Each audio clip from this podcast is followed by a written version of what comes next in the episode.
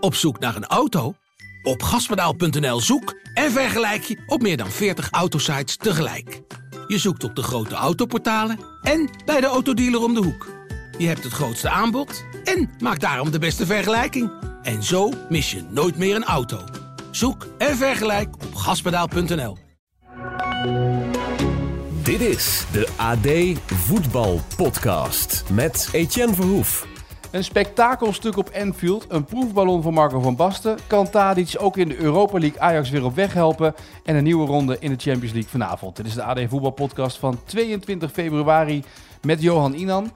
Ik had eigenlijk deze introductie geschreven. Toen was het, ik denk, een minuut of 30, 40 in de eerste helft, Johan. En toen zei ik, uh, de avond van de keepers op Anfield. Maar het werd eigenlijk het demasqué een beetje van Liverpool, toch? Ja, dat was heel erg.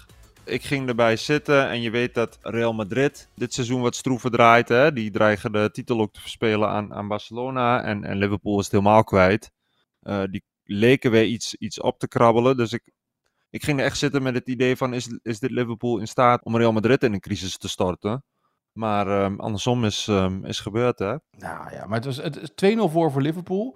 Uh, fout natuurlijk van Courtois, zie je zelden eigenlijk hè, dat hij zo'n fout maakt. En ja, vervolgens... Ja, weet je wat ik wel heb bij, um, bij Courtois? Dat, dat zie je ook in zijn motoriek. Hij is misschien wel, ik denk zelfs de beste lijnkeeper van de wereld. Want hij heeft zeker vorig jaar in, um, uh, in de Champions League toen ze de ene naar de andere gigant voor de kiezer kregen, heeft hij ze zo vaak op de been gehouden met, met echt geweldige reflexen. Maar in zijn motoriek zie je vaak wel, hij is bijvoorbeeld stijf links vind ik, dat zijn techniek, wij zijn in Nederland van de voetballende keepers, nou weet je, dit ja. was wel een avond waaruit, um, uh, waaruit bleek dat dat geen, uh, geen overbodige luxe is. Nee, want hij, hij en... kreeg die bal tegen zijn knie aan en daarna uh, dacht hij ineens, oh, oh, toen was, lag hij er al in. Ja, ja, en nou goed, weet je, kunnen, ik hoorde de analisten bij um, Veronica was het geloof ik zeggen, ongelukje. Ja, ik vind dat geen ongelukje. Nee, dat, dit is dat... niet, maar dit is, dit is volgens mij in je gedachten al bezig zijn met waar gaat de bal naartoe. Ja. En dus niet bezig zijn met waar is de ja. bal onder mijn voet. Dat is het, maar ook een beetje in de steek gelaten door je techniek. Dat zit hem in de eerste ja. aanname al, waardoor die bal opspringt en, en, en die ook tegen je knie kan komen. Ja. Maar goed. En, en wat deed Allison dan met die bal? Want die, die, die kreeg die bal natuurlijk gewoon uh, ja. recht op hem af. En, en die ja, dacht... die, wilde hem, die wilde hem naar rechts spelen, naar, naar een van die verdedigers, geloof ik. Hè? Ja. En uh, ja, dat was, dat was niet wijd genoeg. Nee. Wat daar wel ongelukkig aan is, is dat je ziet het wel vaker gebeuren. Hè? Dat een um, keeper de bal weg wil trappen of, of naar een um, uh, verdediger wil spelen. En, en dat die dan onderschept wordt of dat er iemand tussen, um, tussen zit. Maar dat die bal dan nog naast gaat of zo. En hier, uh, hier stuitte die zo, zo het doel in. Ja, dat was wel een cruciale. Want dat is ook een beetje, een beetje de ommekeer, denk ik. Daarvoor ook al met, met Vinicius. Die ik echt geweldig vond spelen. En wist jij dat Vinicius niet in het Europese elftal van het jaar staat? Nee, wist ik eigenlijk niet. Heel bijzonder vind ik dat. Ja. Want dat vond ik echt een van de revelaties van de, laten we zeggen, voorbije Champions League campagne. Basisspeler bij, bij Brazilië ook. Maar um, ja, daar, daar, was geen plek voor. Die legt het af tegen spelers als Benzema en, en Mbappé. En, en Messi is ook weer niet heel gek natuurlijk, maar ik zou er wel een plekje voor inruimen. Ja, nou goed, vanaf dat moment begon eigenlijk een beetje de, de wedstrijd. Want Madrid kwam beter in de wedstrijd. En dat, ja. dat Liverpool op Anfield zo wordt weggetikt, dat is lang geleden, hè? Ja, dat is heel lang geleden. Dat is heel lang geleden. Met, met, um, met Van Dijk er ook in. Ja. Dan hou je er eigenlijk chauvinistisch als we zijn, al, al geen rekening mee met, met dit scenario. Want um, uh, maakte afgelopen weekend zijn rentree. En dan denk je van, ja, defensief zullen ze de zaakjes wel iets beter op orde hebben. Maar um, ja, het tegendeel bleek, bleek waar. En het was ook een wedstrijd waarin je, dat vond ik wel echt topvoetbal eraan. Dat, dat wat die keepers deden niet echt. Maar ik vond, wat ik hier zo mooi aan vond, was dat je zag dat, ja, met aanvallers van wereldklasse, uh, Nunez, uh, Benzema, Vinicius, dat je als verdediger dat je ze echt een centimeter of twee te veel ruimte kan geven. Nee. Want was het Militao of Rudiger die um, bij de eerste goal Nunez even uit het oog verloor. Meteen uh, doelpunt achter het standbeen langs. En het mooiste voorbeeld was misschien wel de aansluitingstreffer van, van Vinicius. Waarbij Henderson, ja, die, die moest eigenlijk een beetje knijpen en de weg naar het doel blokkeren. Dat hij uh, geen ruimte voor een schot liet. Die ging naar een, um, naar een andere speler toe, waardoor Vinicius meteen de ruimte zag om de bal op zijn rechter te leggen en, uh, en schitterend in een lange hoek te krullen. Dat, dat vond ik wel heel mooi aan, aan deze wedstrijd. Dan, dan zie je echt um, weet je, dat zie je nu bij Nunez, dat zie je bij ehm eh, Vinicius, Benzema. Lewandowski is ook zo'n speler. Ja. Dat, dat als je, als je even eh, de aandacht er niet bij hebt of, of een kleine verkeerde keuze maakt, dan, eh, ja, dan ben je vaak meteen gezien. Ja, dan moet ik wel zeggen dat ik een aantal keer ook wel zag dat Liverpool in de uitbraak eruit kon komen, de tegenaanval en de counter, bijvoorbeeld Ja. Nunez, en dat hij dan Gakpo bijna over het hoofd zag en dat Ja. ze het zelf gingen proberen. Het is eigenlijk, het verschil tussen, tussen Madrid was dat, en, en Liverpool was, Madrid speelde samen en Liverpool Ja. eh, was bijna eilandjes. Salah Ja, bijna niet en- gezien in deze en- wedstrijd. En waar dat ook in zit, denk ik, Jen, is dat Madrid is gewoon een van de best ingespeelde ploegen van, ehm, van Europa. Hè. Die jongens die daar, die gisteren op Anfield speelden, die spelen ook al veel langer samen. En dat Ja. zie je ook gewoon. Ik vind dat echt een grote kracht van, van Real Madrid. Maar Eh, Liverpool is wel ploeg die al heel lang bij elkaar is gebleven. Het was nee, ja, Nunez daar ben- en, en daar ben ik het- niet. Ben ik het niet, niet mee eens, want Nunez is er dit seizoen bijgekomen. Ja. Gakpo sinds de winterstop. Dus daaraan zie je heel erg dat ja, eh, Liverpool is nog steeds zoekende naar zijn soort transformatie. En, en het vertrek van Mané lijkt ze ook heel erg op te breken. Maar eh, Klopp heeft de puzzel nog steeds niet gelegd. Dat bleek gisteren wel. Nee, dat is duidelijk. Eh, nou, die zijn we uitgeschakeld door Liverpool. Dat gaat niet meer goed komen. Dat gezegd hebbende, er blijft er weinig over dit seizoen. Nou, wou ik zeggen, ja. In het zevende seizoen van Klopp bij Mainz ging het mis. Ja, In het zevende seizoen bij Dortmund ging het mis. En nu ook bij Liverpool. De Champions League was dan ja, de competitie die, die het seizoen nog kleur kon en moest gaan geven. Maar ehm, ja, dat, dat is niet echt het geval. Sterker nog, ze gaan af als een gieter. En ehm, ja, goed, dat, dat zal, ehm, vandaag zullen de verhalen eh, in de Engelse pers, ja, die laten zich wel raden. Van, is het effect van Klopp niet definitief uitgewerkt? En moet Liverpool niet, naar, niet op zoek naar een, ehm, naar een nieuwe trainer? ja. Ja, dat zal in de kranten gaan komen. Eh, de andere wedstrijd die gespeeld werd, daar moeten we ook even aandacht aan besteden. Want Napoli kende eigenlijk geen problemen met Eintracht Frankfurt. eh, op zijn Napolitaans. Beetje, maar niet helemaal op zijn Napolitaans. Ze deden het relatief rustig aan. Gemiste strafschop. Die vond ik nog niet eens zo slecht eh, ingeschoten Nee. door, door Kvicha. Die openingsgoal voor Osimhen vond Oh. ik echt een schitterend doelpunt. Mooi, hè? Inge- ingeleid door balverlies van, heb je het gezien? Eh, van Gutsen, hè? Ja, Ja, en, en ging naar de andere PSV'er Lozano. Die, die, Ja. die, maar Ja. wat ik nou mooi vond, Lozano op rechts. Bij PSV altijd op links spelend, omdat hij dan naar binnen Ja. kon snijden. Maar nou zie je toch maar weer het voordeel van een rechtspoot op rechts, hè? Ik bedoel, misschien Ja. is het een beetje ouderwets wat ik nu zeg. En zeggen al die Nee, trainers, is- houd toch op. Maar is wel zo. En, en ehm, ja, hij is snel, dat zag je ook. En ehm, is het ook nog steeds niet verleerd. Het was echt een geweldige paas op, ehm op Osimhen. ja, Die liep de bal en zichzelf eh, eh, het doel in. Ja. Ja, Napoli maakt, eh, maakt de reputatie van ja, misschien wel een van de beste clubs in, in Europa op dit moment. Ja, die maken ze wel, eh, wel waar. het wordt daarom wel boeiend om te zien als ze zo meteen in de volgende ronde tegen wie ze loten, Napoli. Ja, En wat ze dan, hoe ze dan voor de dag komen. Want in die Serie A hebben ze natuurlijk al bijna geen, geen weerstand meer. Hè? Ik bedoel, het gat is ja zo groot. klopt. Daar wil niemand tegen spelen, denk ik. Ik heb Nee. Guardiola het wel, eh, wel eens horen zeggen dit seizoen. Dat, ja, die was vol af. Die zei dat is op dit moment de best spelende ploeg van, ehm, van Europa. Ja, dus die zal, ehm, die zal liever een andere tegenstander treffen als die, eh, als die Leipzig verslaagt, Ja. verslaat. Dat snap ik. Eh, eh, straks over die andere wedstrijden van vandaag nog even naar eh, Marco van Basten. Een proefballon van Van Basten. Er zijn de afgelopen jaren zijn er te veel goals, vind ik, afgekeurd. Zo zie je hier ook. Dat je ziet dat iemand zeg maar, een teen buitenspel staat. Of soms wel een pink of nog minder. En waarom is die lijn daar getrokken? Terwijl je ook kan zeggen, de speler moet volledig buitenspel staan. Nu staat er een teen buitenspel, maar het is pas buitenspel als die dus volledig buitenspel staat. Ja, hij deed dit in Rondo, deze oproep, eh, op de maandagavond. Eh, en het was op zich wel eh, interessant om even te kijken. Er zat ook een plaatje bij, een animatie bij. Het was ook te zien bij ons op de site. eh, van, van wanneer je dan buiten spel staat. En je moet dan helemaal er voorbij zijn. Tuurlijk ga je hier ook discussies krijgen. Jan Mulder zei gelijk, hoe ga je dat dan meten? Want dan ga je ook weer meten. Dat Ja. klopt. Maar hij zei, je hebt in ieder geval 20, 30, 40 centimeter voorsprong. En in de aanvallersgeest eh fluit je dan. Wat vind je ervan? Voor mijn gevoel is dat een beetje het verschuiven van het probleem. Omdat daar kan ook millimeterwerk op gaan leveren. En dan krijg je dan niet dezelfde discussie, denk ik dan. Ja, maar het is in ieder geval vanuit een afvallend perspectief. Ik bedoel, dan wordt een goal nooit meer zo snel Ja. afgekeurd als dat we nu soms zien, toch?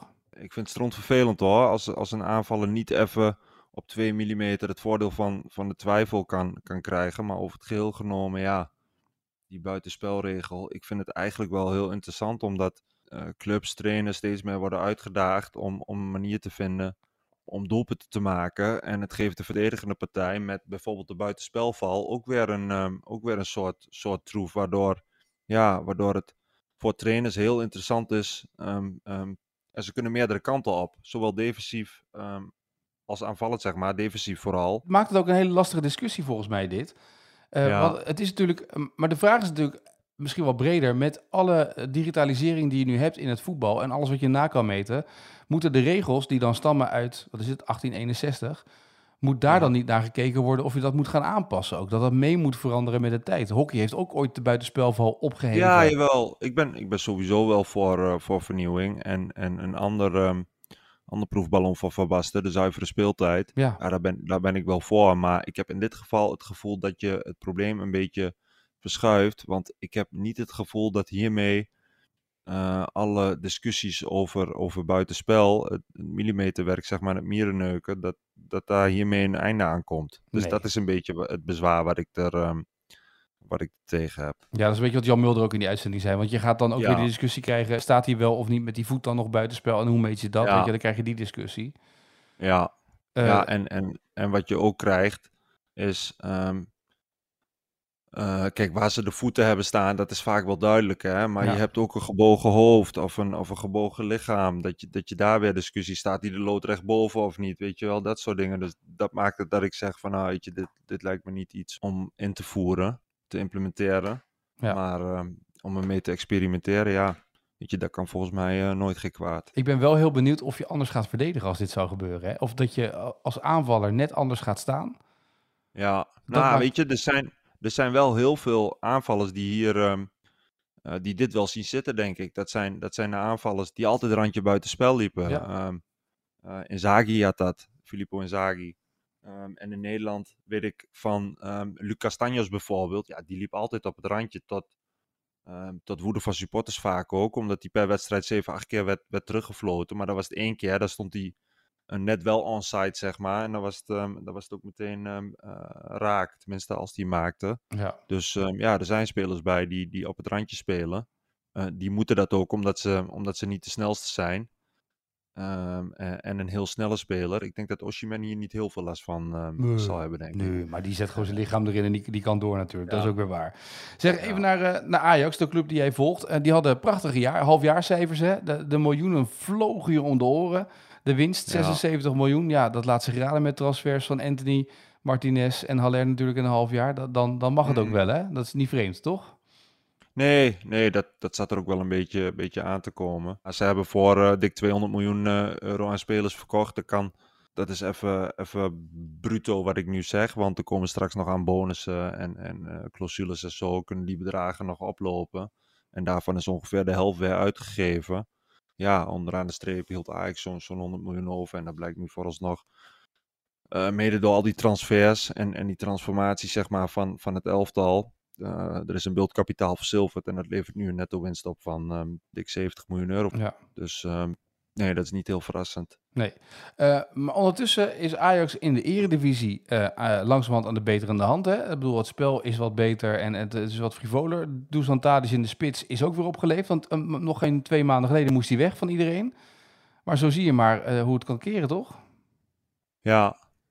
Ja, hij moest nog niet van iedereen weg. Nee, maar er waren velen die Ik zeiden, ah, hij moet maar op de Ja, bank gaan ik zitten. En dat je- kan ik allemaal. Ik, ik, chargeer graag hè, in deze De- podcast. De, de- intern niet, Nee. maar bij de buitenwacht, we hebben het oud Ajax hier, Rafael van der Vaart, Wesley Sneijder ook horen roepen van eh, dat is klaar, die moet naar de bank toe en dan kun je niet meer verkopen en het begint gênant te worden. Maar ehm, eh, ja goed, dat zeg ik niet om mezelf op de borst te kloppen, maar ik heb steeds gezegd van Ajax kan niet zonder, zonder Tadic, al is het maar vanwege zijn, ehm, eh, zijn leiderschap. Hij is de absolute leider en, en ehm, ja, de, de, de spelers die... ehm, eh, die zien hem echt als, ehm, eh, als hun frontsoldaat en, en trekken zich heel erg aan hem op. En ik heb hem ook wel eens afgevraagd van wat als ook hij nog zal wegvallen. Wat zou er dan nog van de weerbaarheid van Ajax ehm, eh, over zijn? Maar, maar goed, dat hij een mindere fase heeft gehad, dat, dat hoeven we ook niet te ontkennen. Maar ik heb wel steeds het gevoel gehad van dat de speler die de afgelopen, ik geloof vier jaar, de meest waardevolle eredivisie-speler was. En vaak één op één liep met wedstrijd slash eh, of wedstrijd tegenover eh, goal slash assist. Dat kan niet ineens weg zijn. En, en dat had er ook vooral mee te maken, denk ik, dat, ja, dat het elftal niet draaide. En dat, dat Ajax in, in de tegenaanval vaak eh, 60, 70 meter terug moest. Dan komt hij verder van zijn doel. eh, te voetballen. En, en ehm, in het lopen van de lange afstanden ligt sowieso niet zijn, zijn kracht. Ik had al wel het gevoel, daar zit vooral het probleem. En je zag onder Ten Hag heel erg dat als ze heel dominant zijn en op de helft van de tegenstander blijven voetballen, ja, dan heb je een geweldige speler aan hem. Of in de combinatie, of, of met zijn, um, met zijn haarfijne voorzet. En, en dat zie je nu ook weer terugkomen, dat het wat beter draait. Dat hij wat dichter bij het doel komt. Dat, dat ze hem in de combinatie heel veel, um, heel veel gebruiken. Dat hij um, in de druk zetten het voortouw neemt. En, en uh, tegenstanders goed afjaagt. Dus um, ja, dat, heeft, um, dat, heeft, dat is een van de dingen die uh, John Heitinga heel goed heeft gedaan. Ja, maar dat is dan, en dat, dat is dan gelijk het, de, het tegenwoord, uh, het is tegen ploegen als Cambuur, Excelsior, Sparta in de eredivisie. Want tegen Union Berlin uh, was het natuurlijk weer niet heel erg zichtbaar. en, en de vraag is natuurlijk een beetje, zometeen in Berlijn, ja. komt het er dan wel uit? Ja, nou, dan denk ik niet dat hij twee goals gaat maken en een assist gaat geven, zoals afgelopen ja. zondag tegen, tegen Sparta. Ja, goed, weet je, dat, dat is ook gewoon heel simpel. Dat heeft ook, zit hem in twee dingen. Dat is A, de weerstand en ook de opvatting van, van de tegenstander. Je zag dat um, uh, Sparta eigenlijk onbevangen, zonder angst naar de arena afreisde en ook niet heel veel um, zich heel erg um, uh, aanpaste aan Ajax. Want Maurice Stijn speelde gewoon 4-3-3 en, en zo vroeg mogelijk uh, druk zetten. En um, toen Ajax ze eenmaal in de tang had, ja, weet je, dat was een beetje ouderwets. Dat was het uh, hele mooie aanvallende, aanvallen, flitsende uh, combinaties. En dan komt Tadic heel goed uit de verf. En, dan zeg jij natuurlijk van ja, maar waarom tegen Union Berlin niet? Nou, omdat dat een, um, een tegenstander is die erom bekend staat heel behoudend te spelen. En die doen dat ook nog eens met, met vijf verdedigers. Dus dan heb je als valse spits, zoals, zoals Tadic, heb je uh, continu drie verdedigers in de, uh, in de nek hangen. Daar lopen er ook nog twee voor die de, die de lijnen naar hem afschermen. Dus ja, weet je, dan wordt hij minder gevonden en dan kan hij ook minder zijn, um, zijn stempel drukken op, um, op de wedstrijd. En uh, daar ligt de grote uitdaging ook voor, um, voor Heitinga. Want Ajax heeft werkelijk waar in die thuiswedstrijd helemaal niets afgedwongen. Nee. En, en ja, de grote uitdaging is nu om, om te zorgen dat ze in, in Berlijn morgen een manier gaan vinden waarop ze ja, die, die compacte organisatie van Union, dat ze die kunnen gaan, gaan doorbreken. En dat zal ook wel nodig zijn, want het gaat daar sowieso spoken. Het is echt een heel um, mooi klein knus stadionnetje. Het is um, uh, uh, nostalgisch ook, met, met, hebben we het wel vaker over gehad hier volgens mij, met een schitterend scorebord. Met, met, ja. Als er gescoord wordt, dan wordt met kartonnen platen wordt, wordt de score, nieuwe score aangegeven. Weet niet of dat voor de Europa League ook zo is. Maar normaal gesproken is um, het stadion gevuld. Er staat 80% van alle bezoekers. Er zit tegenover zit een heel mooi rood-wit boswachtershuisje. Dus het, is, um, het doet een beetje mythisch sprookjesachtig aan. En, en um, dat zag je in de arena al, waar uh, het Ajax-publiek vocaal werd afgetroefd door die ene paar duizend die in het uitvak zaten. Nou ja, en, en dat gaat 90 minuten tekeer met continu Eisen Union, Eisen Union. En ja, dan moet je wel scoren, wil je ze enigszins stil krijgen. Ja, maar goed, dat wordt wel de grote uitdaging toch? Want nu moeten ze gaan bewijzen dat ze het Europees ook kunnen. Want Heitinga kan het in de Eredivisie misschien wel voor elkaar hebben, maar Europees moet het nu ook wel, hè? Zeker. Deze ronde moeten ze overleven, toch die tussenronde? Ook voor Nederlands voetbal. Zeker. Zeker, dat is voor de punten, financieel levert dat wat op. En, dat is denk ik het allerbelangrijkste, daar denk je niet meteen aan, want er zijn... Zeker, rond de Kuip wordt dat nu een beetje gefluisterd. Ik hoorde het Mikos ook zeggen van de week in de podcast, dat Feyenoord-fans niet allemaal natuurlijk, maar er zijn er heel veel bij. En ook van andere concurrerende clubs van Ajax. Die denken dat um, het goed is als Ajax doorgaat. Want dan krijgen ze een zwaarder programma. Is de kans op blessures groter. En dan zullen ze uh, in de eredivisie wat sneller punten morsen. Dat is niet zo. Want de afgelopen vijf jaar is juist gebleken dat Ajax um, uh, juist in een heel sterk ritme komt. En in een um, echt een winning flow op het moment dat ze in Europa lang doorgaan. Als we even uh, het rijtje pakken, 2018. Dat was volgens mij het eerste half jaar van ten uh, Erik ten Hag. Ja. Toen um, speelden ze niet Europees. Toen werd PSV kampioen Ajax van Vitesse en PSV. En lukte ze het niet meer om de titel te veroveren. Want ja, daarna, misschien wel het beste voorbeeld, um, die prachtcampagne in de Champions League langs Juventus uh, eruit tegen Tottenham Hotspur, Hotspur, maar dat was pas op 8 mei. Vanaf de hervatting in Europa tegen Real Madrid, zeg maar, hebben ze nationaal alle wedstrijden gewonnen op eentje na tegen AZ. En werden ze dus ook kampioen. Ja, daarna, dat weten we nog, dat was kort voor corona, vlogen ze er in de Champions League uit tegen Valencia, poolfase. Daarna Getafe, verloren ze toen ongeveer ook drie wedstrijden. Werd die riante voorsprong in de eredivisie verspeeld. Kwam AZ langs zij en uh, vlogen ze er ook uit in de beker tegen FC Utrecht. Uh, moet ik even denken, 2021. Dat was het jaar waarin ze tot de kwartfinale van de Europa League kwamen. Tegen AS Roma. En daar werden ze geloof ik in april pas uitgeschakeld. Maar toen zette Ajax ook een reeks neer met een nieuwe verdediging met Martinez, Timber, Alvarez ervoor. En toen hebben ze geen één wedstrijd meer verloren dat seizoen. Nee. Dus wat je heel erg ziet is, um, juist als Ajax lang doorgaat in Europa, dat ze dat tempo, die dynamiek, dat ze die moeiteloos doortrekken uh, naar de eredivisie. Dus supporters die denken dat um, Ajax beter kan doorgaan, omdat ze dan fysiek in de problemen komen. En, en misschien wel die hegemonie gaan verspelen, dat is echt een grove misvatting. Oh, oké. Dus je, je, hebt nu zeg maar de hele hoop van Rotterdam en wijde omgeving en, en, en de woorden van Hugo Borst ook en van Mikos. Nu even gelijk door, door het doucheputje. Ja, ja nou, ze moeten vooral niet denken dat als Ajax eruit vliegt, dan is het verhaal vaak, oh, maar dan kunnen ze zich vol op de titel focussen en, en dan zullen ze ook wel sneller kampioen worden. Dat, dat is echt niet zo, want de afgelopen vijf jaar is juist het tegendeel gebleken. Namelijk dat als Ajax um, lang doorgaat in Europa, dat ze in de eredivisie ook, um, ook alleen maar sterker blijken te zijn. Nou ja, dan ben ik benieuwd hoe de mensen dan donderdagavond zitten te juichen. Wat, hoe het dan gaat in Eindhoven, ja, in Enschede, in, in Amsterdam, of in Rotterdam ja. of in Alkmaar. Ik ben heel benieuwd hoe dat nu gaat.